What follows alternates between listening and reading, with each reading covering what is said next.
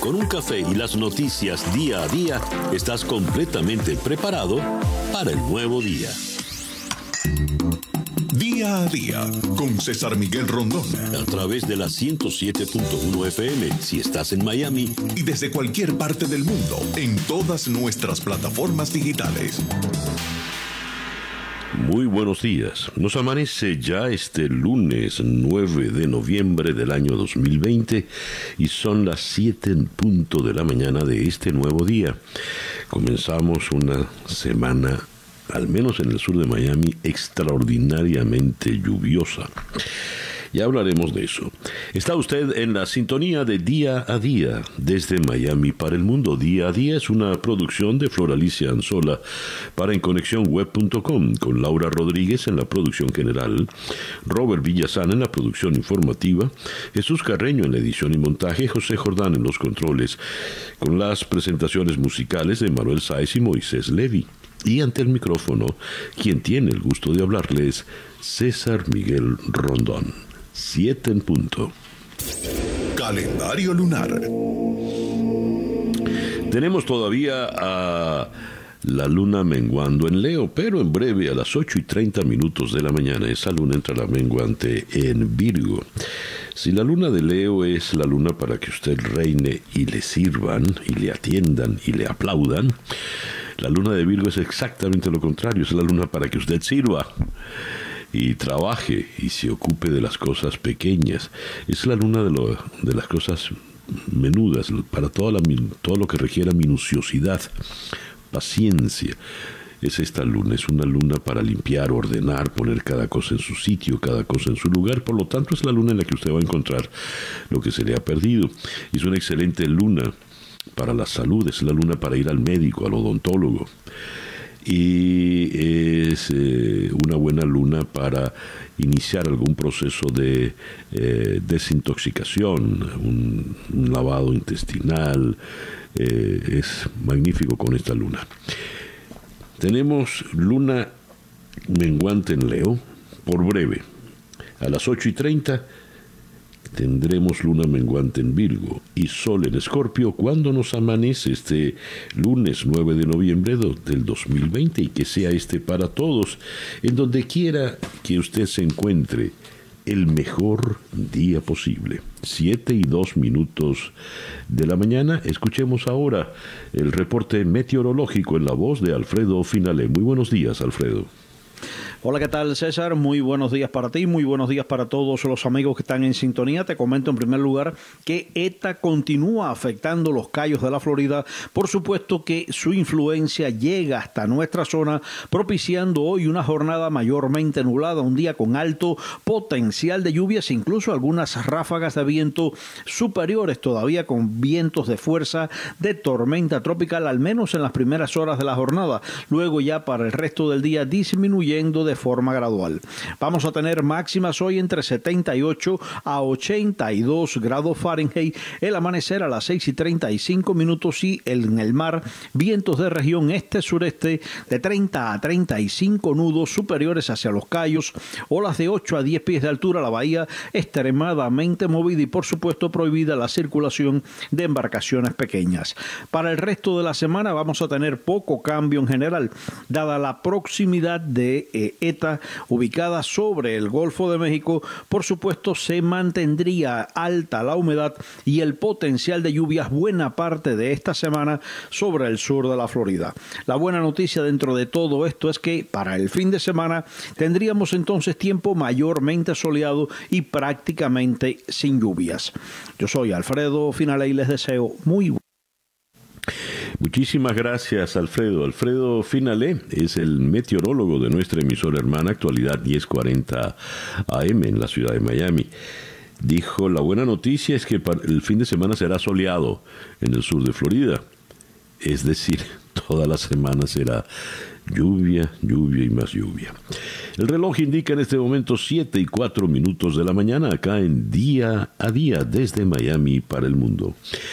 Son las 7 y 7 minutos de la mañana. Capicúa, vamos a insistir en el esquema que hemos venido manteniendo desde la semana pasada, la semana electoral, con eh, abrir con Estados Unidos, seguir con Venezuela, nuestra agenda del día y luego nuestro breve editorial. Siete y ocho minutos. Las noticias de hoy en Estados Unidos. Vamos a comenzar eh, con el tema de las lluvias que está particularmente fuerte en el sur de la Florida. Eh, por ejemplo, eh, la zona de Brickell Avenue con la calle 13 es una laguna imposible pasar por allí. Nos reportan también en Fort Lauderdale hay inundaciones severas cuando sigue, sigue lloviendo, escasamente se ve claridad por la ventana. Y la recomendación fundamental, no salga de casa a menos que sea inevitable. Inevitable. Bien, vamos a, a la información en, en esta mañana. Vamos con la información. Vamos con la información fundamental entonces en Estados Unidos. Ajá, ah, ya había sonado, ¿verdad? Sí. Bien, eh, el gran titular del The New York Times, a todo lo ancho de la página, Biden eh, voltea su atención a la transición mientras eh, Trump rechaza conceder que ha sido derrotado. Hay silencio en el Partido Republicano y los más conspicuos y leales aliados del presidente ven muy poca esperanza. En el eh, Washington Post, por ejemplo, tenemos que el líder de la mayoría en el Senado, el muy influyente líder Mitch McConnell, eh, todavía no ha reconocido públicamente la victoria de Biden, pero sí lo hizo, por ejemplo, el ex eh, presidente George W. Bush, quien dijo las elecciones fueron justas y ganó en buena ley, descartando así eh, los señalamientos de fraude. El Washington Post destaca también, siguen las, los reclamos, los señalamientos de fraude, pero no se ha producido todavía ninguna prueba que certifique eh, que el fraude se dio. Biden se mueve rápidamente para atacar el virus y la economía. y estarán sus principales eh, acentos. Según un despacho de Associated Press, eh, eh, se apresura para designar un gabinete. por lo pronto nombró al exdirector de salud pública Vivek Murthy y a un ex titular de la FDA, David Kessler como correspondientes de un grupo de trabajo contra el coronavirus. Eh, hoy anunciará a otros integrantes de este equipo. Eh, y eh, tenemos acá, se desconoce de momento si el presidente Donald Trump y su gobierno cooperarán en la transición, como es la tradición. esto se desconoce porque todavía Trump no ha reconocido la victoria de eh, Joe Biden. El tema del coronavirus se agravó en la semana electoral. Ya son más de 10 millones de casos de COVID cuando comienza una tercera ola de infecciones. Y eh, mientras Biden eh, hace ya planes para gobernar desde la Casa Blanca, atacando los principales problemas, el señor Trump lo que está es planificando eh, nuevos rallies, nuevos mitines, manifestaciones para protestar por la elección. Y eh, sigue jugando golf, al menos así pasó el día domingo. Volvió de nuevo al campo de golf para transmitir una especie de, de serenidad o de que no le importa lo que se está diciendo más allá el mundo mientras recibe con beneplácito que eh, vaya a reincorporarse Estados Unidos al Acuerdo de París, que lo prometió desde el día 1 el señor Biden, y a la Organización Mundial de la Salud. Eh, en Shanghái se espera que se suavicen y se lleguen a entendimientos entre la nueva administración norteamericana y el gobierno chino. Y hay felicitaciones eh, del rey de Arabia Saudita, también eh, el primer ministro de Canadá, Justin Trudeau, ha dicho que es una muy buena noticia para el Canadá, el gobernador electo de Puerto Rico, en fin, eh, eh, hay nuevos aires ya eh, soplando en los Estados Unidos. Y las medidas del coronavirus parece que van a ser inmediatas tan pronto tome, tome posesión. Y leo acá, para cerrar la información de Estados Unidos, mientras le ha reconocido buena parte de los mandatarios del mundo. En América Latina hay dos que no le han reconocido. Curioso. Andrés Manuel López Obrador y Jair Bolsonaro. Los dos líderes populistas, uno en la izquierda y el otro en la derecha. El reloj indica que son las 7. Ah, tenemos a Alfredo Finale, antes de cerrar la información de Estados Unidos, para conversar eh, con él. Alfredo, muy buenos días. Hoy en vivo. Alfredo, ¿me, escuchas? Aquí está, ya Alfredo está en el estudio. Sí, efectivamente, César, muy buenos días para ti. Un placer estar en vivo contigo a esta hora de la mañana. 7 y 14. Alfredo, en al cierre de tu reporte meteorológico dijiste, eh, vamos, eh, la buena noticia es que para el fin de semana volverá el sol. Es decir, toda la semana se nos va a ir eh, en este clima. Eh, básicamente la primera mitad de la semana sería el que tenga el mayor potencial de lluvias. A partir del jueves disminuye, queda alguna lluvia aislada, pero prácticamente para el fin de semana ninguna posibilidad de lluvia. Un tiempo espectacular. Pero si la alegría te invadió, bueno, pues quiero, quiero decirte algo que te puede cortar esa alegría ah. y es que eh, ETA afortunadamente cruzaba en la pasada noche madrugada sobre lo que es el área de los Cayos de la Florida, no lo hizo como huracán, lo hizo como tormenta. Eso es una fue eh, una muy buena noticia, pero eh, sucede que tenemos una nueva zona de bajas presiones en el Caribe que el Centro Nacional de Huracanes ha comenzado a vigilar y que dada esta época del año y viviendo una temporada totalmente atípica como la que estamos viendo, hay que mantenernos informados y preparados. Te comento que a esta hora de la mañana ETA se ubica a unas 80 millas al oeste noroeste de Cayo Hueso, sobre ya el sureste del Golfo de México. Se mantiene todavía con 65 millas por hora como tormenta tropical y moviéndose al oeste a 13 millas por hora. ¿Qué pasa? A partir de ahora debe disminuir su velocidad de traslación y ganar en intensidad. Ese pronóstico de que pueda llegar a ser huracán se mantiene sobre todo para el día de mañana.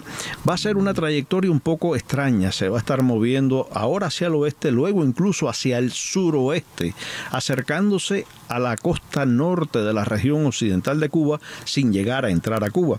Y luego hace otra recurva y se estaría desplazando hacia el norte-noreste para el fin de semana estar llegando a sectores del centro norte del estado de la Florida.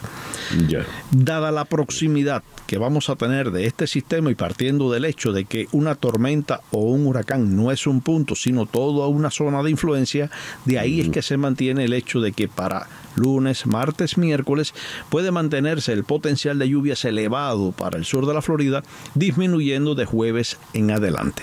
Así que es lo que tenemos por el momento. Alfredo, te agradezco inmensamente que te hayas acercado al estudio en esta mañana. No, eh, gracias a ti. Muy buenos días para todos. Saludos. Alfredo Finales se acercó al estudio, nuestro meteorólogo, en actualidad 10:40 AM. Ahora sí, son las 7 y 17 minutos de la mañana, acá en Día a Día. Estas son las noticias de Venezuela. Hablando de quienes felicitan a Joe Biden, eh, trabajaremos ojalá por retomar canales de diálogos entre Estados Unidos y Venezuela, dijo eh, Nicolás Maduro quien eh, designó a Alexander Yanes como embajador en Bolivia, ahora que se dio la toma de posesión allá en La Paz. Hablando de embajadores, el embajador de España en Venezuela ayer abandonó nuestro país, Jesús Silva, eh, y escribió un muy emotivo eh, despidiéndose. En el día de hoy salgo de Venezuela y termino mis funciones como embajador de España. Me habría gustado despedirme personalmente de tanta gente maravillosa que me han permitido sentirme un venezolano más en esta maravillosa tierra. Eh, dice eh, en, otra han sido unos años muy intensos que me han aportado mucho. Gracias a todos. Seguiré conservando a este gran país en mi corazón. Perdón por lo que no hice y gracias por la ayuda de tantos grandes amigos que dejo aquí. Hasta pronto y que viva Venezuela. Los venezolanos que le conocimos y que de alguna manera fuimos beneficiados por sus gestiones, eh, le estamos muy, muy agradecidos. Fue un embajador muy, muy activo. A él le reclaman el tema de Juan Guaidó y el tema de Leopoldo López, fundamentalmente. Nicolás Maduro eh, ha dicho, eh, y esto lo trae el Nacional de hoy, Maduro mostrará evidencia de la conspiración de Leopoldo López, aseguró que le envió las supuestas pruebas al gobierno de España de toda la conspiración. En el mientras tanto, eh, Leopoldo López ha felicitado a Joe Biden, también lo ha hecho eh, Juan Guaidó, eh, y tenemos que, dice Juan Guaidó, felicita a Biden como nuevo presidente de Estados Unidos, destacó que seguirán trabajando juntos para asegurar el restablecimiento de la democracia, la libertad y los derechos humanos en Venezuela. Les recuerdo la entrevista que tuvimos el pasado viernes con Leopoldo López, donde le preguntamos si eh, cambiaría la nueva administración su aproximación hacia Venezuela y Leopoldo López nos dijo que no ellos han mantenido, el embajador Carlos Vecchio ha mantenido estrechas relaciones tanto con el Partido Republicano como con el Partido Demócrata y dijo que eh, Biden mantendría una misma línea dura contra los eh, el gobierno, la dictadura de Nicolás Maduro. Cerramos la información de Venezuela con un, obituario, ha fallecido eh, Osvaldo Cisneros falleció en la madrugada de ayer en la ciudad de Miami. Eh, dice el comunicado de Digitel, el señor Osvaldo Cisneros fue un visionario humilde y con gran amor por Venezuela. Su visión como hombre de negocios y su calidad humana permitieron que miles de personas se vieran beneficiadas gracias a sus ganas de fomentar el talento en el país y a su compromiso social. Falleció a los 79 años de edad. Nuestra sincera palabra de condolencia para su viuda Mireya Blavia, para sus hijos y familiares y amigos. El reloj indica 7 y 21 minutos de la mañana. Escuchas día a día con César Miguel Rondón. Nuestra agenda para el día de hoy. Vamos a comenzar en Miami con la señora Maribel Balvin, eh, expresidenta de la Liga de Mujeres Votantes en el condado de Miami-Dade. Eh, con ella vamos a analizar el caso de la señora Kamala Harris, la primera vicepresidenta electa en Estados Unidos, la primera señora de raza mixta, es de origen negro y asiático. Eh, y tiene ella un rol muy, muy importante. Además, por primera vez tenemos una presencia femenina masiva en el nuevo Congreso de Estados Unidos. Luego vamos a subir a la ciudad de Washington para conversar con el periodista Jorge Agobian de La Voz de América. Con él vamos a hacer un balance de lo que fueron los cuatro años de gestión de Donald Trump desde George Bush padre. No teníamos un presidente que solo gobernase por un periodo. Eh, luego vamos a ir hasta la ciudad de Chicago, donde está eh, Tony Rosado, analista político especializado en las relaciones de Estados Unidos y la América Latina. ¿Qué puede esperar América Latina de la presencia de Joe Biden ahora en la Casa Blanca? Luego vamos a ir hasta Oxford para conversar con eh, Marigen Jiménez, profesora doctora en ciencias políticas y profesora ya en la Universidad de Oxford, eh, cómo el mundo va a recibir a la presidencia de Biden, por qué el entusiasmo y el aplauso que ya se ha visto, que ya se ha sentido. Eh, luego vamos a ir a, de Oxford, vamos a Londres para conversar con el doctor Ramón Pacheco Pardo. Eh, él es profesor de Relaciones Internacionales en el King's College de Londres y él es autor del libro de las relaciones Corea del Norte, Estados Unidos, desde Kim Jong-il hasta Kim Jong-un. Y vamos a abordar con él lo que podrían ser las relaciones de la administración Biden con Asia.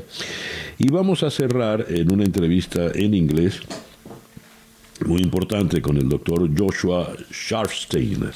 El, doctor Sharfstein es profesor de salud pública en la Universidad Johns Hopkins, la que nos está dando los reportes eh, diarios del estado del coronavirus.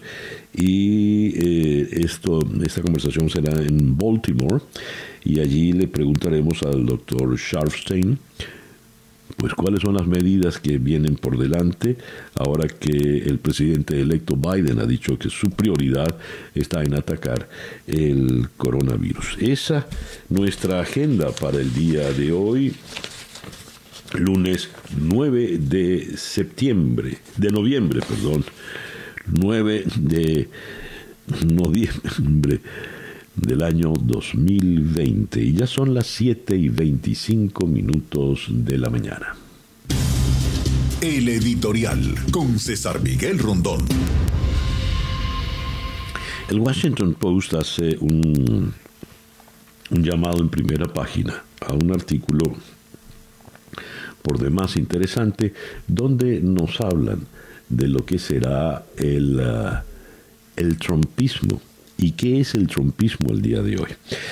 El artículo apunta a el trompismo versus el republicanismo o el hecho de pertenecer al Partido Republicano.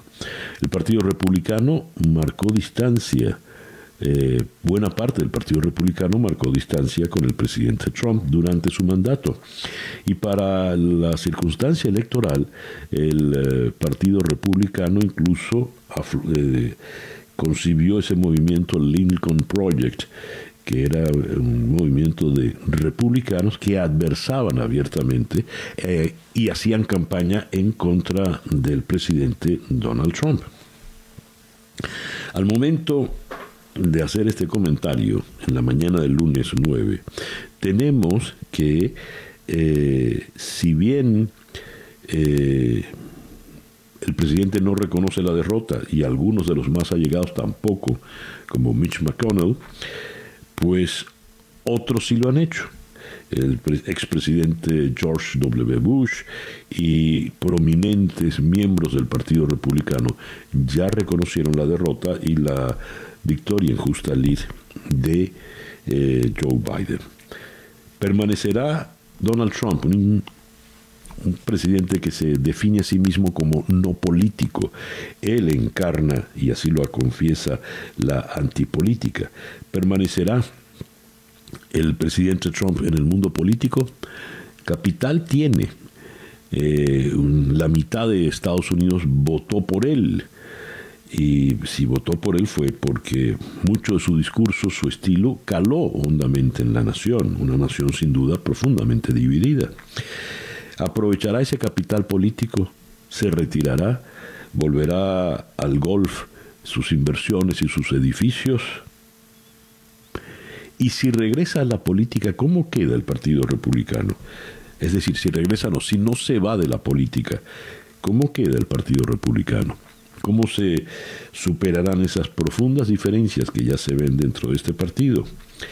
¿Existe, existirá, seguirá existiendo lo que se conoce como trumpismo? Veremos. Por ahora comienzan muchas historias. 7 y 28 minutos de la mañana, una pequeña pausa y ya regresamos con día a día. Para estar completamente informado, antes de salir y que usted debe conocer, día a día, con César Miguel Rondón. Llueve y escampa, decía Pérez. Pues estamos en este momento en la escampada por la ventana. Eh, sigue eso gris, pero no está lloviendo por lo pronto. El reloj indica que son las 7 y 35 minutos de la mañana acá en día a día. Escuchemos ahora el coronavirus update en la voz de Juan Camilo Gómez. Buenos días, Juan Camilo. Buenos días, César Miguel. Hoy, lunes 9 de noviembre, amanecemos con más de 50.4 millones de casos de coronavirus en todo el mundo, que dejan más de 1.260.000 muertos. En Estados Unidos tenemos más de 10 millones mil casos confirmados, que dejan más de 238.000 muertos. En Florida, 844.000 casos confirmados, para un total de 17.120 muertos. Muchísimas gracias, Juan Camilo. 10 millones 100 mil casos en Estados Unidos. Juan Camilo Gómez es nuestro compañero en la emisora hermana actualidad 1040 AM en la ciudad de Miami. 7 y 36 minutos de la mañana. Noticias de Latinoamérica. Comenzamos en La Paz. Luis Arce, de 57 años, prestó juramento en una ceremonia en La Paz a la que asistieron los jefes de Estado de Argentina, Paraguay, Colombia y España, entre otros, así como altos funcionarios de Chile, Irán y el gobierno de Nicolás Maduro de Venezuela. El modesto exministro de Economía, reconocido como el arquitecto del rápido crecimiento de Bolivia bajo la gestión de Morales, comenzó a gobernar pensando en aliviar a una nación dividida que todavía se tambalea por la crisis política, la pandemia del coronavirus y después de que el líder Evo Morales dejara el gobierno a fin del año pasado en medio de violentas protestas. Vamos ahora al Perú. El Congreso peruano eh, enfrentará hoy a Martín Vizcarra. Desde las 10 de la mañana, el Pleno del Congreso debatirá la segunda moción de vacancia que se ha presentado contra el presidente del Perú en menos de dos meses. La votación se dará en la misma sesión. El presidente Vizcarra acudirá al Congreso para exponer sus descargos. El viernes indicó que iba a presentar argumentos de fondo y de forma contra la vacancia. Esta vez, el pedido de destitución de Vizcarra se presentó luego de que el diario El Comercio revelara los testimonios de cuatro aspirantes a colaboradores eficaces, según los cuales el ahora presidente habría recibido sobornos a cambio de favorecer a empresas constructoras vinculadas al Club de la Construcción cuando era eh, gobernador regional de Moquegua. En la Argentina, miles de argentinos se manifestaron ayer en el centro de Buenos Aires y otras ciudades para protestar en contra del reciente fallo del Supremo que afecta a tres jueces que han tenido entre manos causas contra el kirchnerismo.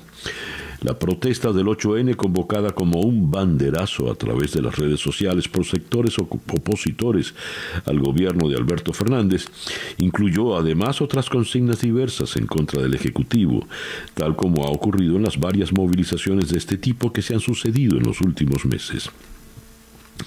Pedro Pierluisi es el nuevo gobernador del Estado Libre Asociado de Puerto Rico para los próximos cuatro años tras imponerse en las elecciones generales del territorio caribeño. Pierluisi, candidato del Partido Nuevo Progresista, se impuso con el 100% escrutado de los cinco 1.567 colegios, con el 32,93% y 406.830 votos, frente al 31,56% y 389.896 votos de Carlos Delgado, el candidato del opositor Partido Nuevo Progresista, una diferencia bastante pequeña. ETA deja 3 millones de personas afectadas en Centroamérica. El número de muertes creció a 27 este domingo en el sureste mexicano por el paso del ciclón ETA y las lluvias de frentes fríos después de confirmarse dos nuevos decesos en Chiapas, que acumula 22 fallecidos, además de 5 en Tabasco. En tanto, una avioneta con ayuda humanitaria para las personas afectadas por ETA se estrelló en un sector del sur de la ciudad de Guatemala por causas que se desconocen. Luego que las autoridades registraran 27 muertes en Honduras, que sufrió fuertes inundaciones en el norte y noroeste de su territorio, el Comité, Permanente de Contingencias informó que se mantiene dando seguimiento a la onda tropical número 51. Piñera y Duque confirman realización en diciembre de las cumbres Prosur y Alianza del Pacífico. En una declaración conjunta realizada pasadas las 20 horas, ambos mandatarios destacaron las relaciones bilaterales entre Chile y Colombia, además de su colaboración en ámbitos como la pandemia del COVID, la economía, empleabilidad y migración. En la instancia también se confirmó la realización de las cumbres del Prosur y la Alianza del Pacífico en diciembre que tendrá como sede a Chile. Y el reloj nos dice que son las 7 y 41 minutos de la mañana en día a día. La información del mundo día a día. Más de mil detenidos en una nueva jornada de protestas contra Lukashenko en Bielorrusia. La ONG Pro Derechos Humanos Viasna, que recopila datos sobre detenciones durante protestas, dice contar con información. Eh, dice contar con información sobre arrestados en varias ciudades, la mayoría en Minsk, aunque las cifras, ha señalado, podrían aumentar a medida que pasan las horas. Entre los detenidos hubo una decena de periodistas, así como personalidades bielorrusas, por ejemplo, el atleta Andrei Karauchanka, medalla de plata en decatlón en los Juegos Olímpicos de Pekín 2008, o la Miss Bielorrusia 2008, Olga Jinkova. Enfado en Italia por el cierre de cuatro regiones, en Lombardía, Piamonte, Calabria y Valle d'Aosta. Ya no se podrá salir de casa a no ser que sea para ir a trabajar, comprar lo básico, llevar los niños al colegio o pasear cerca del domicilio. Nuestras peticiones no han sido tomadas en consideración. Es una bofetada en la cara a la Lombardía, ha denunciado el gobernador Atilio Fontana, que había pedido más días para ver si las anteriores restricciones surgían efecto en un territorio que, de nuevo, vuelve a ser el más castigado por la COVID-19. También protesta Calabria. La región no se merece ser aislada, podría ser fatal para la economía, dijo el gobernador interino Nino Spirli, que anunció que impugnará la decisión. En Alemania, mientras, se mantendrán restricciones hasta que se inmunice al 70% de la población. La canciller Angela Merkel reconoció además que algunas de las medidas acordadas para este mes de noviembre son amargas y duras, pero necesarias para mantener bajo control la pandemia. La canciller no dibujó ningún horizonte temporal al respecto, aunque se mostró esperanzada con que dentro de poco se autoricen las primeras vacunas. En Alemania se han infectado hasta el momento cerca de 660 mil personas, lo que supone alrededor del 0,8% de la población.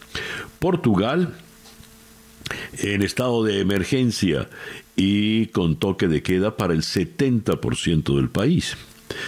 Hoy lunes Portugal vuelve al estado de emergencia, el nivel máximo de alerta, ante el rápido crecimiento del coronavirus que trata de frenarse con toques de queda que entran también hoy en vigor para el 70% de la población, incluidas Lisboa y Oporto.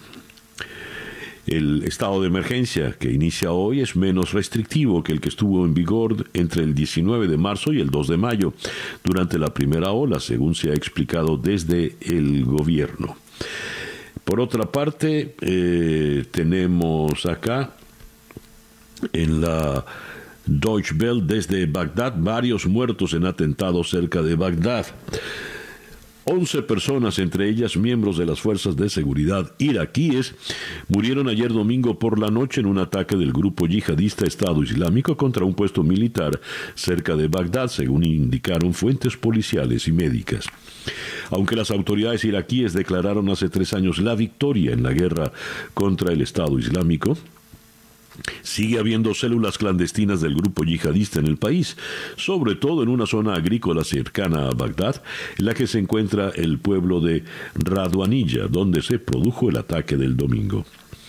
Y los estudiantes de Tailandia vuelven a manifestarse con más peticiones al rey. La información viene desde Bangkok.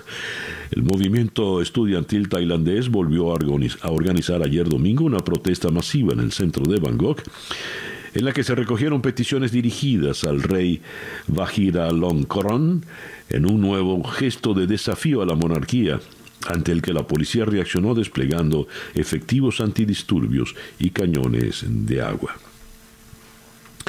Vemos en la primera página del diario El Mundo en España eh, el rey Felipe y más atrás de saco y corbata y con su eh, cola de caballo recogida a Pablo Iglesias. El vicepresidente segundo aprovechó el viaje oficial en el que acompañaba al rey a Bolivia para tejer su diplomacia en Latinoamérica e impulsar un manifiesto político contra la ultraderecha. Citan acá las declaraciones de Tusk, quien fuera presidente del Consejo Europeo, quien aplaude el relevo en la Casa Blanca y dice algo interesante, este puede ser el principio del fin para el populismo en Europa. El diario El País en Madrid dedica su gran titular a la situación en Estados Unidos. Biden y Harris preparan ya el gran giro a la política de Estados Unidos, mientras eh, Trump sigue jugando golf y esa es la fotografía de primera página. Cierro esta información con política española. Sánchez e Iglesias pierden un millón de votos en un año. En el aniversario de las elecciones, el bloque de la derecha crece con PP como el partido líder. Son las 7 y 47 minutos de la mañana, acá en Día a Día. El reloj indica en este momento 7 y 51 minutos de la mañana, acá en Día a Día. Kamala Harris rompe otro techo de cristal y se convierte en vicepresidenta de Estados Unidos. Esto lo leo en un despacho del The New York Times. Es muchas primeras cosas a la vez. Es la primera mujer vicepresidente, la primera mujer negra vicepresidente, la primera hija de inmigrantes vicepresidente. ¿Qué tanto ha roto eh, Kamala Harris? ¿Qué representa? Esa llegada a ese puesto tan alto. No ha habido mujer norteamericana en llegar a un puesto tan alto en el liderazgo del país. Abordemos esto con la señora Maribel Balvin, quien fuera presidenta de la Liga de Mujeres Votantes del Condado de Miami-Dade. Maribel, muy buenos días. Muchísimas gracias por atendernos. Muy buenos días. Encantada de estar con ustedes. ¿Qué representa Kamala Harris en este momento para Estados Unidos? Eh, algo muy especial, eh, un significado casi que no se pensaba, obviamente por desde el fracaso que tuvimos en el 2016 con Hillary Clinton de cuando una mujer americana podría ocupar un cargo de este de este tipo, no el cargo más alto en estos momentos que una mujer ocuparía en la política de los Estados Unidos. Eh, será la primera mujer en servir como vicepresidenta. Es una mujer de color, es una mujer asiática, es una mujer eh, hija de inmigrantes, o tiene una cantidad de primeros pasos ¿no? que no se habían visto anteriormente en un vicepresidente. Eh, es un momento extraordinariamente significante en la historia de la participación de la mujer en la política eh, en este país, César. Ah, y que esto suceda durante el centenario del voto y la, el paso de la enmienda 19 es aún más todavía significativo. ¿Habrá oído usted, Maribel, eh, algún tipo de duda de este, en este sentido. Está bien, como usted sabe, la campaña republicana y sobre todo a través del presidente Trump hicieron ver que el Partido Republicano es la extrema izquierda y eh, ganaría el socialismo en Estados Unidos. Quizá los demócratas no combatieron eso de manera muy fuerte, pero algunos dicen sí, es verdad, es, imposible acusar a, a, Biden de ser un izquierdista, siempre fue un hombre de derechas o un hombre de centro, pero Kamala Harris sí es peligrosa porque es de izquierdas. ¿Habrá oído usted eso, Maribel? ¿Qué nos puede decir al respecto? Eh, definitivamente lo hemos oído y en realidad ella por su trayectoria en el Senado es uno de los miembros más liberales eh, en el Senado, su, y todas sus leyes, sus declaraciones. Eh, definitivamente ella está a, la izquierda del señor Biden. Ahora, y ella lo ha dicho muy claro, ayer lo oí, creo, en una de las participaciones que tuvo, donde ella es la vicepresidenta y como tal simplemente tiene que seguir las reglas y, las, y los estados del presidente, como lo hizo Biden cuando era vicepresidente de Obama, donde no necesariamente estaba de acuerdo en todas las cosas, pero como vicepresidente su papel es simplemente llevar a cabo lo que es lo que el presidente quiera. yo no tengo gran preocupación, pero sí sé que como como usted dice César eh, es la conversación, ¿no? De que eh, si a Biden que es una persona tan mayor que al fin y al cabo puede que no es un año que tengamos de presidente entonces a la señora Harris. Eh, yo no tengo esa preocupación, yo creo que Primero, primeramente, como dije, el, presidente es Biden.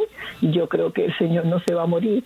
Y segundo, que eh, Kamala Harris, yo creo que también, una vez que se llega a ese a ese tipo de, mandamiento, em, todos los gobiernos, aunque o todos los gobernantes, mejor dicho, de los Estados Unidos, aunque hayan tendido una tendencia más bien de izquierda, siempre se, se vuelve al centro. Yo creo que este gobierno va a ser centrista, con o sin el, presidente Biden y que Kamala Harris se tiene que adaptar a lo que es el centrismo del Partido Demócrata, que es lo que se están dando cuenta que es lo que los va a poder hacer ganar, que si se vuelven a la izquierda, pues volvemos a, a ser nadie nuevamente. ¿Qué puede esperar Estados Unidos de Kamala Harris? Yo creo que primero que todo es una mujer muy capaz, una mujer que tiene una trayectoria, tiene una educación, tiene una experiencia ah, de haber servido en, diferentes eh, eh, cargos. Eh, yo creo que ella va a llevar a cabo eh, un poco de la agenda que tenga que ver más con lo que es la igualdad social. Obviamente yo creo que esa parte es algo que ella, muchas de las personas que votaron por ella, porque también hay que darse cuenta que eh, como mujer negra, la mujer negra americana es en su mayoría miembro del Partido Demócrata y es en realidad el, grupo mayor que sale a votar y se sabe que este grupo totalmente la apoyó a ella. Yo creo que ella va a tener cierto, eh, tratar de influenciar ¿no? en ciertos, ciertas políticas que beneficien de, definitiva a la mujer y definitivamente ver cómo eh, sanamos un poco este problema que, hemos tenido con la división eh, transracial de justicia social específicamente.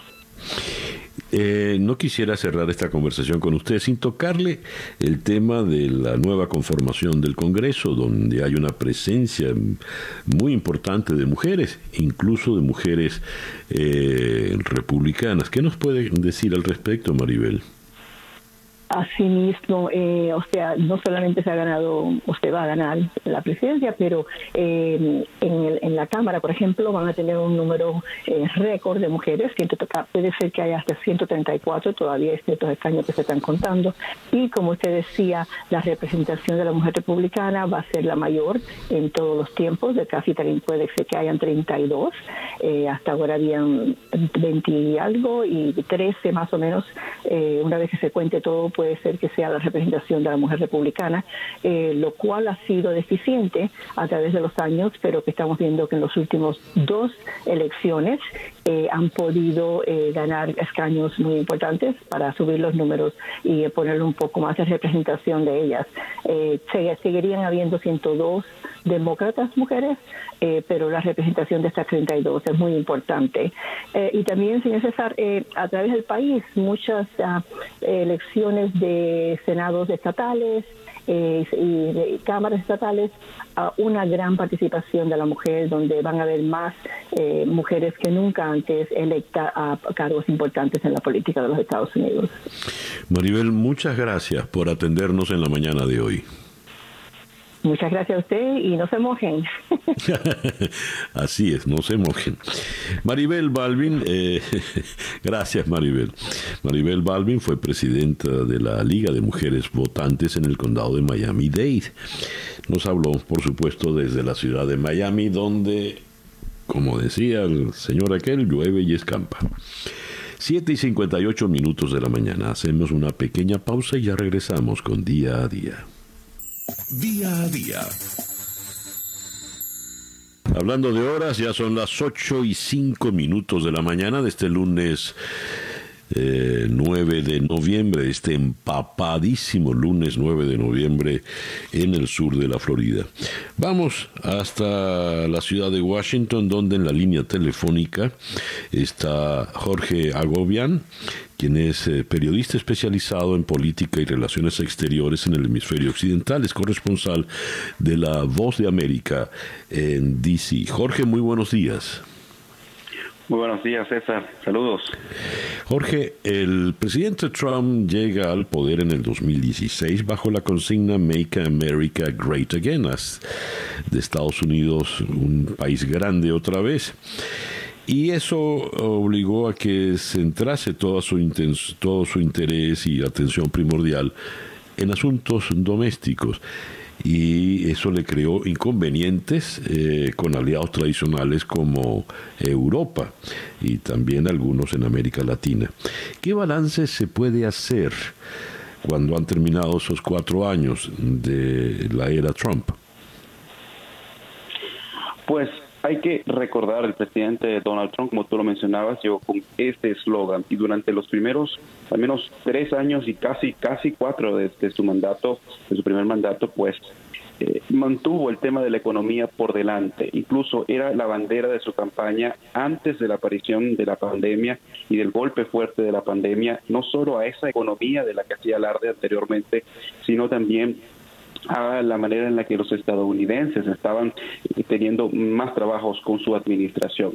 Los demócratas aseguraban que era un esfuerzo que había hecho la administración anterior, la administración Trump, eh, perdón, Obama, Biden, antes de que llegara el presidente Donald Trump.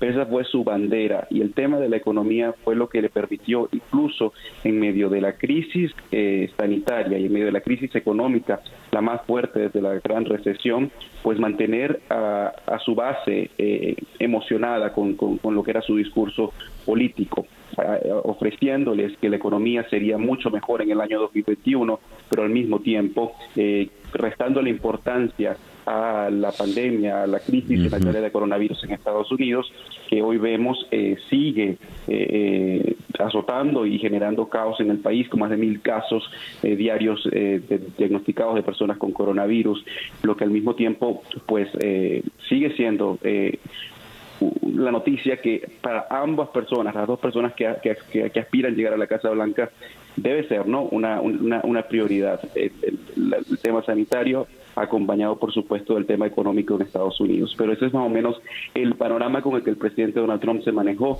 Por supuesto, hay otros temas de política política exterior que lo que mantuvieron, por supuesto, también teniendo una, una visión sobre lo que era la nueva manera de hacer Estados Unidos las cosas y como él mismo lo dijo y sus asesores, no era un presidente convencional, no es un presidente que, que, se basa en la diplomacia, sino más bien en la manera de él de hacer política, de hacer eh, sobre todo política y tratados internacionales.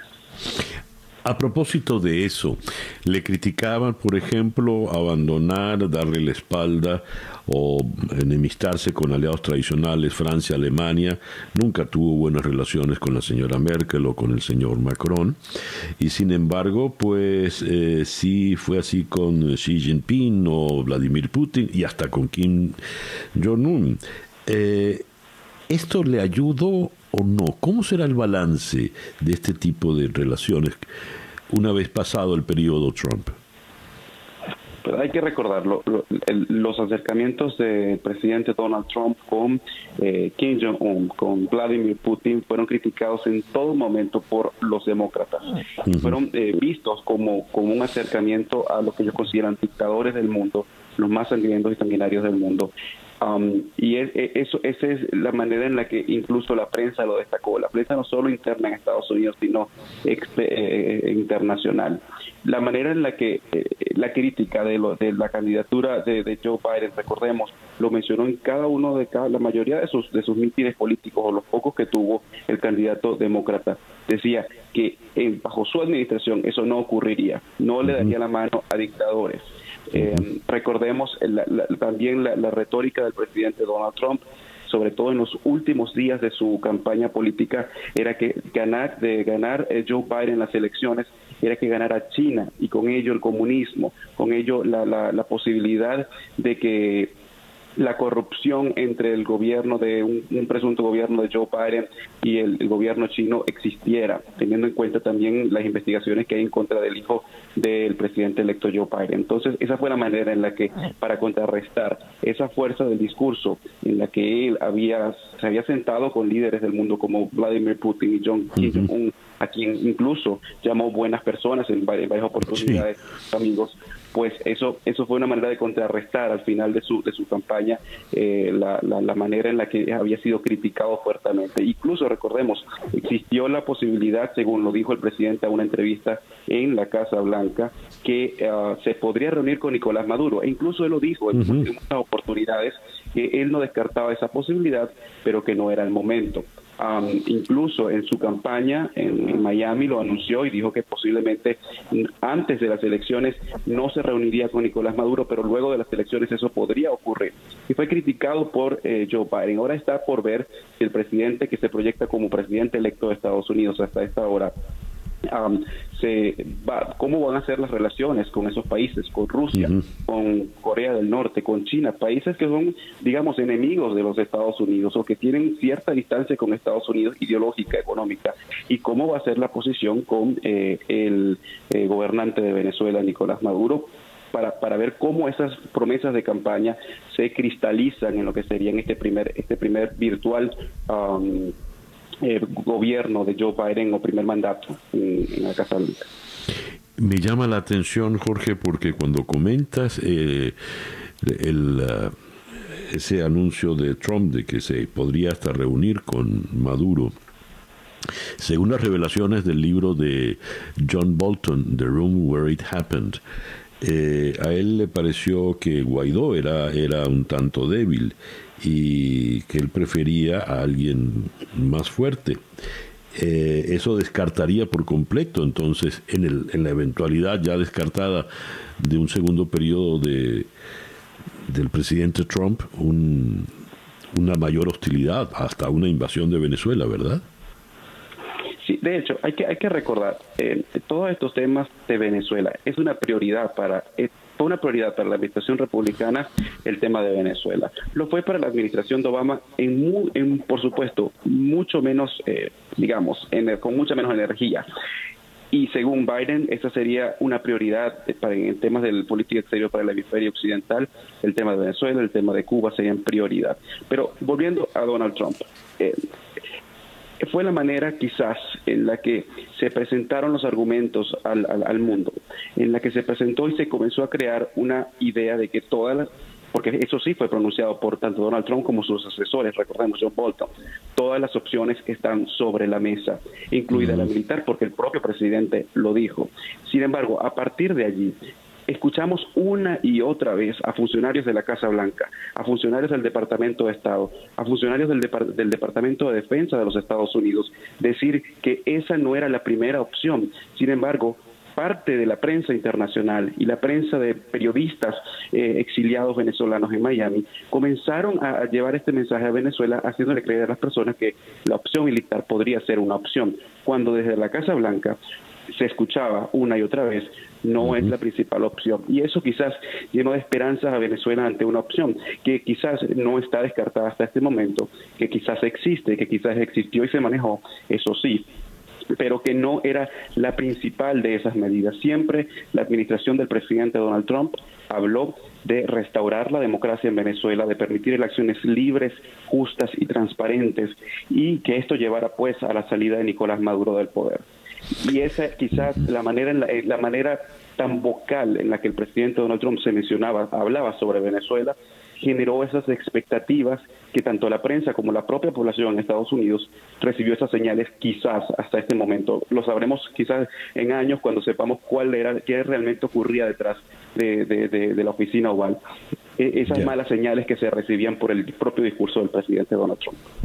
Jorge, te agradezco mucho que nos hayas atendido en la mañana de hoy. A ti, César, siempre un placer.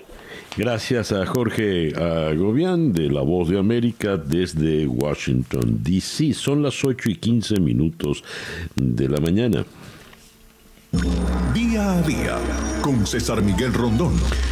De Washington vamos ahora a la ciudad de Chicago, donde en la línea telefónica está Tony Rosado, quien es eh, analista político, especialista en asuntos eh, latinoamericanos y de Estados Unidos, en las relaciones entre ambos.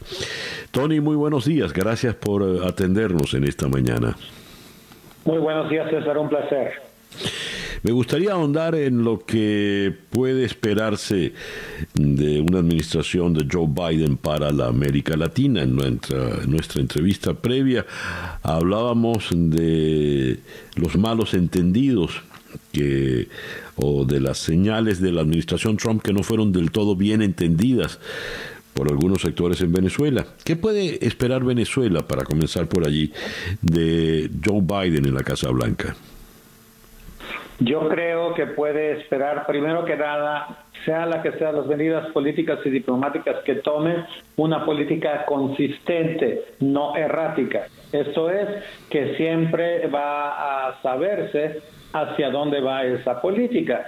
Y desde luego, eh, pues porque es parte de la doctrina de Biden, el tratar de retomar eh, medidas diplomáticas antes de empezar a considerar posibilidades de intervenciones armadas, sino más bien eh, valiéndose de organismos internacionales, de relaciones bilaterales con países terceros que sean amigos, tratar de eh, eh, mejorar la situación. Debemos de recordar que el vicepresidente Biden en aquel entonces, ahora presidente electo durante la administración de Barack Obama, fue parte de, eh, de cuando se restablecieron las relaciones entre Cuba y los Estados Unidos después de 50 años y por ahí podría quizá haber algún tipo de acercamiento eh, con las partes interesadas para tratar de encontrar una solución democrática a la a lo que está sucediendo y lo que lleva mucho tiempo sucediendo en Venezuela.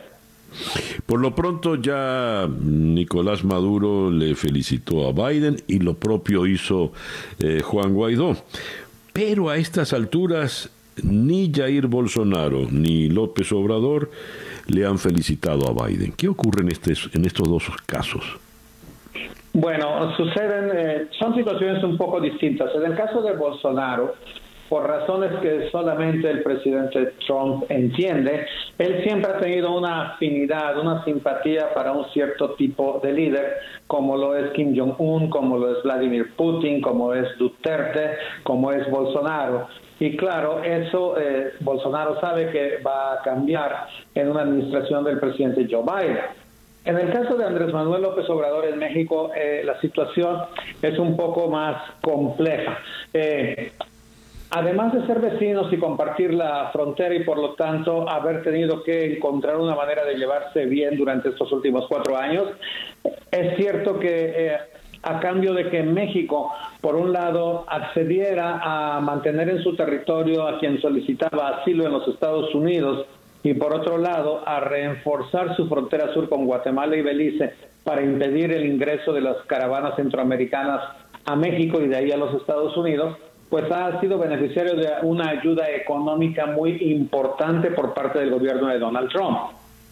También es cierto que el gobierno de Donald Trump no ha eh, tratado de, eh, de presionar a México para la lucha contra el narcotráfico y de pedir eh, extradiciones, etcétera, que en la época del gobierno de Barack Obama y por lo tanto se podría esperar en la época del presidente Biden vayan a existir. Así que en este caso esos dos presidentes tienen esas eh, situaciones en las que consideran que tal vez para ellos la situación eh, del gobierno actual eh, de los Estados Unidos no les ha sido tan perjudicial.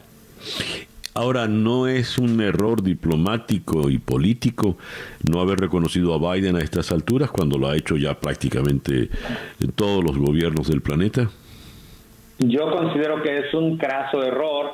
Eh, realmente esto es un esfuerzo de tratar de sobresalir y de alinearse con otro grupo de naciones pero una vez que las naciones más influyentes en todos los aspectos económicos, militares, políticos, culturales en el mundo han reconocido el resultado de la elección estadounidense, yo siento que ya los argumentos para no hacerlo ya no existen. Mm, ya. ¿Qué puede esperar el resto de América Latina de una presidencia de Joe Biden? Yo creo que pueden esperar eh, buenas relaciones comerciales más bilaterales y menos unilaterales. Eh, eh, comercio eh, en ambos sentidos y no siempre únicamente buscando beneficiar a los Estados Unidos. Recordemos que cuando el vicepresidente Biden era vicepresidente de Barack Obama, pues los Estados Unidos estaban muy comprometidos, por ejemplo, al Tratado de Libre Comercio Asia-Pacífico, que se cayó con la llegada del presidente Trump. debemos recordar que eh, el presidente electo Biden es partidario de los organismos internacionales y por lo tanto de buscar soluciones diplomáticas a través de la ONU, la OEA, por ejemplo, ahora en el caso de la pandemia de la Organización Mundial de la Salud. Yo siento que porque es un gobierno que trae con sí mucha experiencia de ocho, años de Casa Blanca durante Obama, eh, van a elegir a personas que realmente conozcan país por país, cada país latinoamericano y tratar de encontrar la mejor relación que sea aprovechosa para ambos lados. Ya. Tony, te agradezco inmensamente que nos hayas atendido en esta mañana. Un placer. Tony Rosado, eh, especializado en las relaciones entre Estados Unidos y la América Latina, analista político desde la ciudad de Chicago. Son las 8 y 21 minutos de la mañana. Acaba de cambiar el reloj, 8 y 22.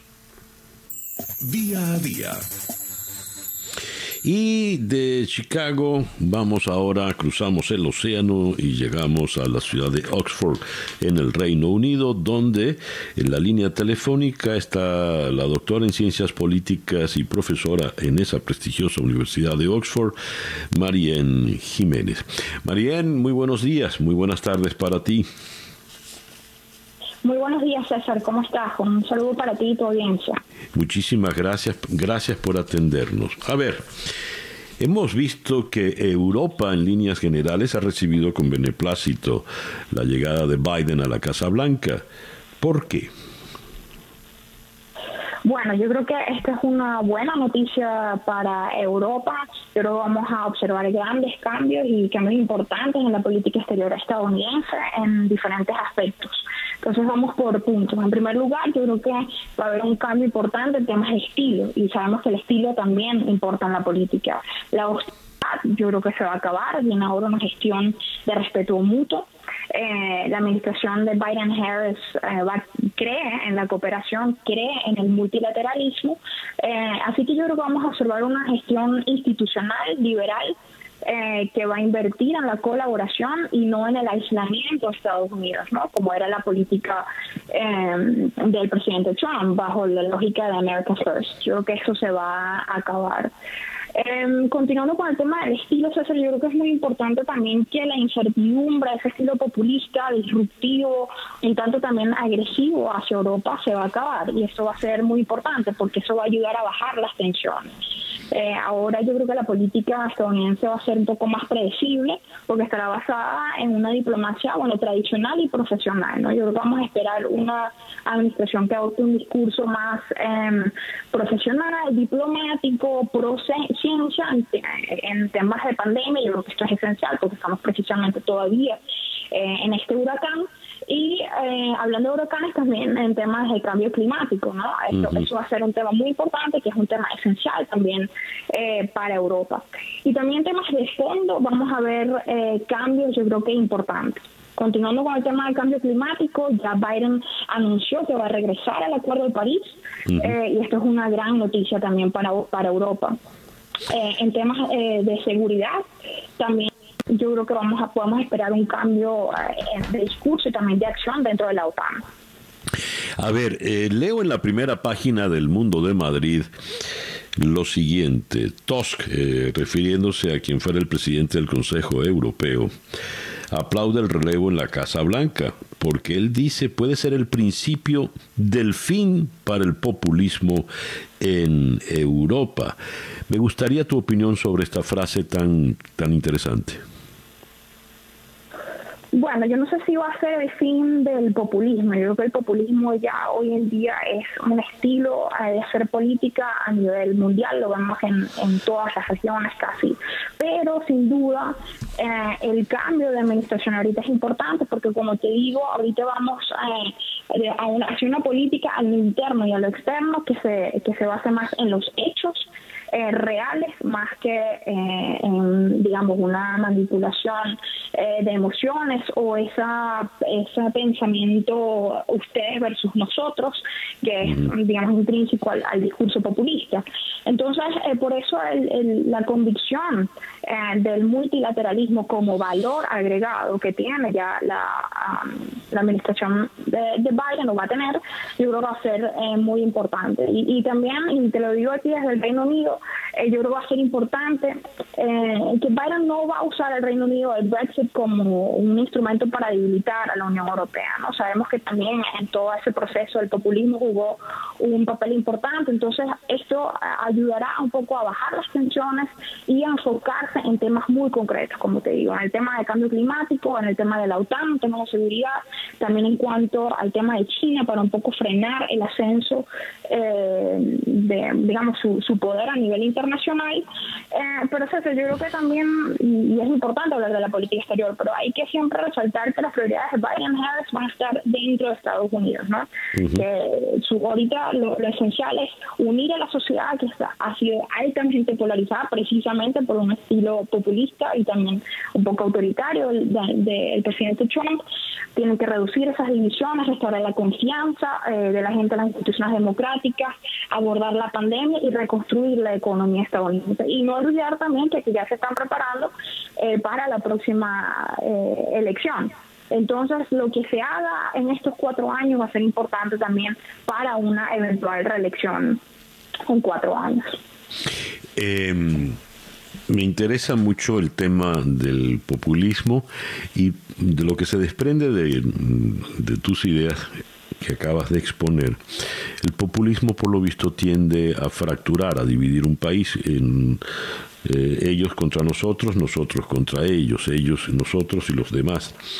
A ver, eh, tú y yo venimos de un país eh, profundamente herido y fracturado precisamente por ese tipo de pensamientos y para muchos eh, la, fractura ha sido de tal manera que se ve difícil restañar heridas. En el caso de Estados Unidos, ya que has dicho con, con pertinencia, allí tienen que poner el acento eh, la dupla Biden-Harris. ¿Cómo atacar, cómo reconciliar un país?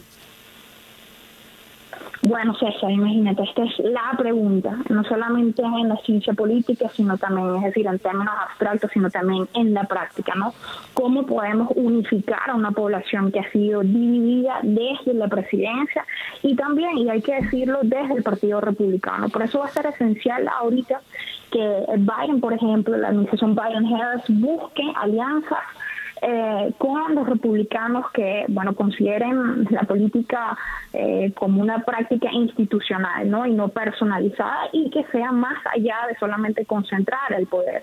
Por ejemplo, si vemos los datos de Variety of Democracy, que es eh, una recolección de datos la más grande en temas de democracia hoy en día, vemos que las prácticas o las tendencias hacia prácticas iliberales dentro del Partido Republicano comenzaron incluso antes de la administración de Trump. Entonces, yo creo que lo importante va a ser ahí una alianza en términos eh, liberales y también en temas de valores democráticos, es decir, volver a la política realmente y no a la división, a la desconfianza en las instituciones. Eh, eso por un lado. Y por otro lado, yo observo, eh, digamos, con cierta esperanza el discurso de Biden, que como te dije va a ser importante en restaurar las relaciones con Europa, pero yo creo que también, y él lo ha dicho varias veces, hay que sanar, hay que dejar la agresividad, hay que bajar las tensiones y hay que buscar eh, esa unión dentro de lo posible.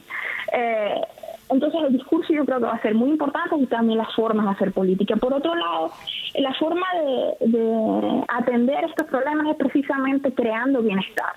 Por eso es importante que eh, bueno, su, administración impulse una economía más inclusiva, pero también que atienda a temas importantes como la exclusión.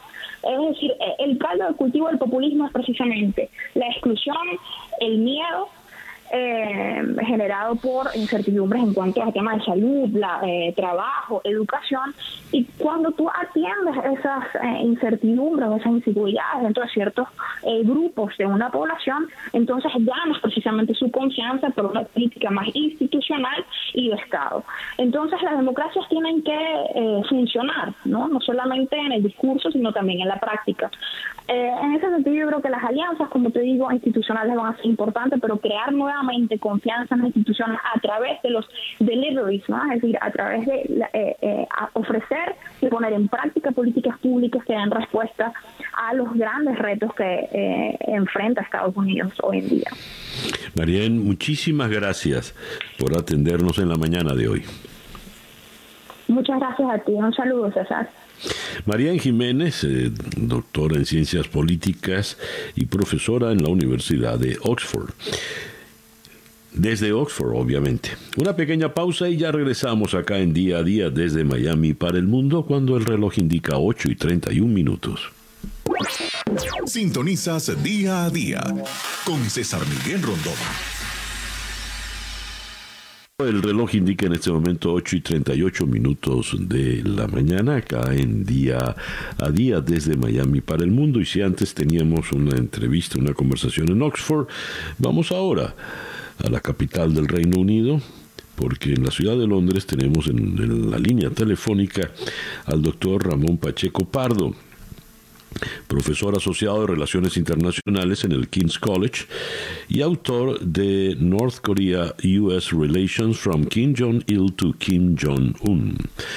Doctor Pacheco Pardo, muy buenos días, muy buenas tardes para usted, gracias por atendernos. Hola, buenos días. A ver, eh, hemos analizado eh, a lo largo del programa lo que fue la administración Trump, por ejemplo, para América Latina, para Europa, y lo que puede esperar, lo que pueden esperar estas regiones, por ejemplo, de una administración Biden. Con usted queremos abordar el caso asiático. ¿Qué fue Donald Trump para Asia en estos cuatro años de gobierno, doctor Pacheco? Bueno, para Asia yo creo que lo principal fueron dos, dos temas. El primero que puso China en el centro de la diana de, de, Estados Unidos y la confrontación entre China y Estados Unidos eh, creo que va a seguir durante la administración de Biden. Pero también hay que recordar que con Trump eh, las alianzas con países como Corea del Sur, como Japón, por ejemplo, eh, sufrieron porque el presidente Trump, eh, la verdad es que lo dejó muy claro, él piensa que los aliados le estaban tomando el pelo a Estados Unidos, que se estaban aprovechando, sobre todo en materia económica, y que la relación tenía que cambiar. ¿Y qué se puede esperar ahora en el caso del presidente electo Biden? Yo creo que con Biden vamos a ver que va a seguir la confrontación con China, pero va a ser distinta. Eh, creo que Biden va a encontrar puntos de acuerdo eh, con este país, por ejemplo, en el tema del cambio climático, eh, por ejemplo, en el tema sobre cómo tratar esta pandemia y futuras pandemias que puedan venir a través de la Organización Mundial de la Salud. Eh, creo que también va a intentar colaborar con China en temas como, por ejemplo, el programa nuclear norcoreano, pero sí que va a seguir viendo eh, confrontación entre los temas como puede ser eh, tecnología, por ejemplo, como puede ser el comportamiento de China en el, en el mar del sur de China, por ejemplo. Y lo que sí que creo que va a cambiar bastante es que el presidente Biden, el presidente electo Biden, eh, va a intentar cooperar mucho más con Corea del Sur, con Japón, eh, con otros posibles aliados en, en Asia, también en el sudeste asiático, para intentar confrontar a China desde una posición de poder, eh, no estando aislado de sus aliados. Mucho se ha insistido en que el presidente Trump gustaba entendérselas con hombres fuertes, con hombres de poder. El caso de Putin, el caso de Erdogan eh, y el caso particular de Kim Jong-un. Habida cuenta que usted es, es, un experto en la materia, está escrito un libro al respecto de estas relaciones de Corea del Norte con Estados Unidos. ¿Qué puede esperar el señor, el joven Kim Jong-un de Joe Biden? Yo creo que va a haber un cambio significativo. No creo que Estados Unidos vaya a abandonar la diplomacia de por sí, pero sí que veo muy difícil que Biden acceda, a reunirse con Kim Jong-un, a no ser eh, que se haya alcanzado un acuerdo entre Estados Unidos y Corea del Norte, que Corea del Norte haya tomado los primeros pasos hacia la desnuclearización, que la situación esté cambiando entre los dos países, por ejemplo, se está hablando de abrir embajadas, y entonces a lo mejor sí que Biden decía reunirse con Kim Jong-un.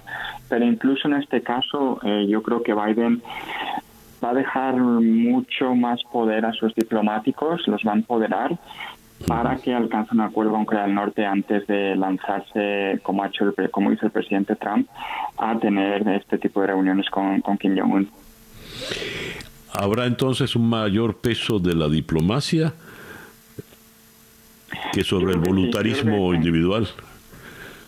Sí, yo creo que sí, yo creo que sí. Además, eh, hay que decir que, otros países de la región piensan que la diplomacia eh, puede funcionar eh, en tratar de conseguir que Corea del Norte tome los primeros pasos hacia la desnuclearización eh, digamos que el, la segunda reunión que tuvimos en Hanoi entre eh, Trump y Kim Jong-un, que no llegó a ningún acuerdo, hizo que mucha gente en el continente asiático pensara que esta no era la manera eh, de tratar a Corea del Norte, que había que tener un proceso diplomático más tradicional, digamos, en el que los diplomáticos se reúnen entre sí y llegan a un acuerdo y este acuerdo los líderes deciden ratificarlo o no. Ok, muy bien. Doctor Pacheco, muchas gracias por atendernos en la mañana de hoy. Muchas gracias a ustedes. El doctor Ramón Pacheco Pardo, profesor asociado de Relaciones Internacionales en el King's College en la ciudad de Londres. Son las 8 y 44 minutos de la mañana acá en Día a Día desde Miami para el mundo. El reloj indica en este momento 8 y 47 minutos de la mañana. El presidente electo Joe Biden junto a la vicepresidenta electa Kamala Harris han eh, puesto el acento en empezar a trabajar ya y hacer planes. De hecho, han nombrado una comisión para ocuparse de su principal prioridad en este momento, que es el COVID-19, que ya tiene 10 rebasa los 10 millones de contagiados en Estados Unidos.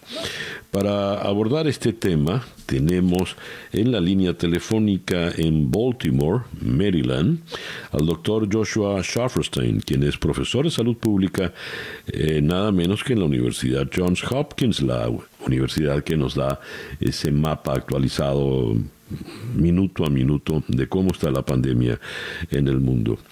Doctor eh, Schafferstein, muy buenos días, gracias por atendernos. Ah, gracias por eh, tenerme aquí. Muy bien, voy a intentar la entrevista en español y no tengo ningún inconveniente en eh, soltar alguna palabra en inglés que yo trataré de traducirla. Muchas gracias por su amabilidad. Doctor Charfrostein, ¿cuáles deberían ser las primeras medidas uh, a tomar por el presidente electo Biden? Bueno, hay, hay algunos. Um, es muy importante dar confianza a la población que eso es un, un desafío que podemos superar, que, um, hay cosas que hacer para, para, para, personas, para familias, pero también para el gobierno. Um, las noticias esta mañana sobre una vacuna, eh, muy buenas noticias, pero tenemos algunos meses para alcanzar um, el día cuando todos nosotros vamos a tener acceso a, una vacuna. Entonces tenemos que um, mantener vigilancia, um, llevar las máscaras, uh, mantener distancia, hacer todo de lo que debemos hacer para uh, para sobrevivir hasta que uh, hay vacunas. Fíjese, doctor Schafferstein, los analistas políticos dicen que mm, el presidente Trump perdió mucho por el mal manejo de la pandemia. Usted como experto, ¿dónde estuvo ese mal manejo por parte del presidente Trump de manera tal de que no lo haga el ahora presidente Biden? Bueno, eh, eh, una cosa era, presidente Trump no um, apoyó el Consejo de Expertos. Um, en, en algunas maneras, él dijo que él sabía mejor que los expertos, los médicos. y, y, eso era un error grande porque um, perdió la confianza de la población. Um, cuando él se enfermó, eso uh, era un signo que él no sabía tanto como pensaba, perhaps. Uh, tal vez. Y um, uh, uh, Joe Biden um, está haciendo lo contrario, está um, llamando a expertos, a médicos, a personas que saben de, ciencia para aconsejarlo. Y yo creo que eso es un mensaje que la población va a, respetar. Ya. Eh, mencionó usted el anuncio de Pfizer esta mañana. Dice Pfizer que su vacuna contra el coronavirus tiene una eficacia del 90%.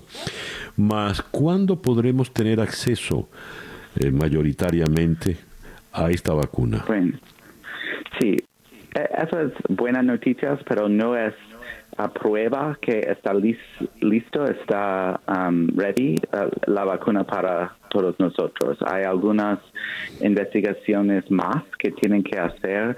Hay que presentar los datos a, algunos comités de, Food and Drug Administration, FDA, um, para probar que verdaderamente tiene um, uh, sentido um, dar la vacuna a la población, pero si todo um, es como ahora, uh, como ahora Uh, es como las noticias de hoy.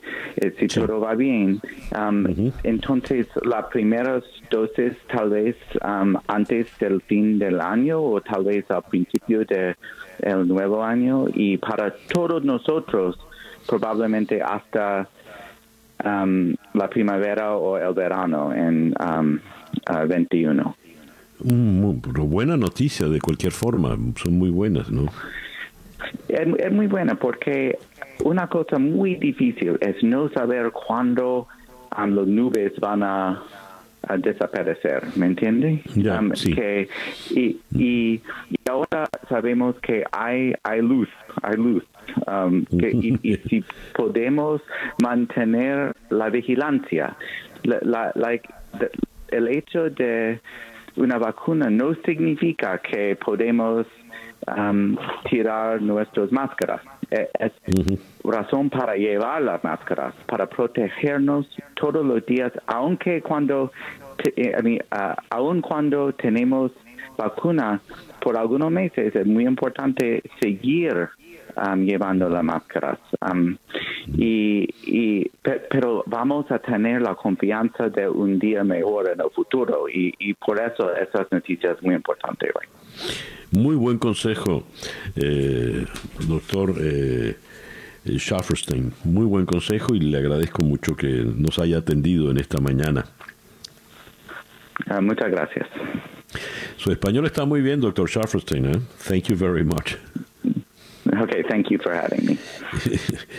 El doctor Joshua Schafferstein es profesor de salud pública en la Universidad Johns Hopkins. Nos habló desde Baltimore, en el estado de Maryland. Son las 8 y 54 minutos de la mañana. Así, con esa maravilla al fondo, cerramos por el día de hoy. Esto fue día a día desde Miami para el mundo. Día a día Es una producción de Floralicia Anzola para enconexiónweb.com con Laura Rodríguez en la producción general, Robert Villazán en la producción informativa, Jesús Carreño en la edición y montaje, José Jordán en los controles y ante el micrófono, quien tuvo el gusto de hablarles, César Miguel Rondón.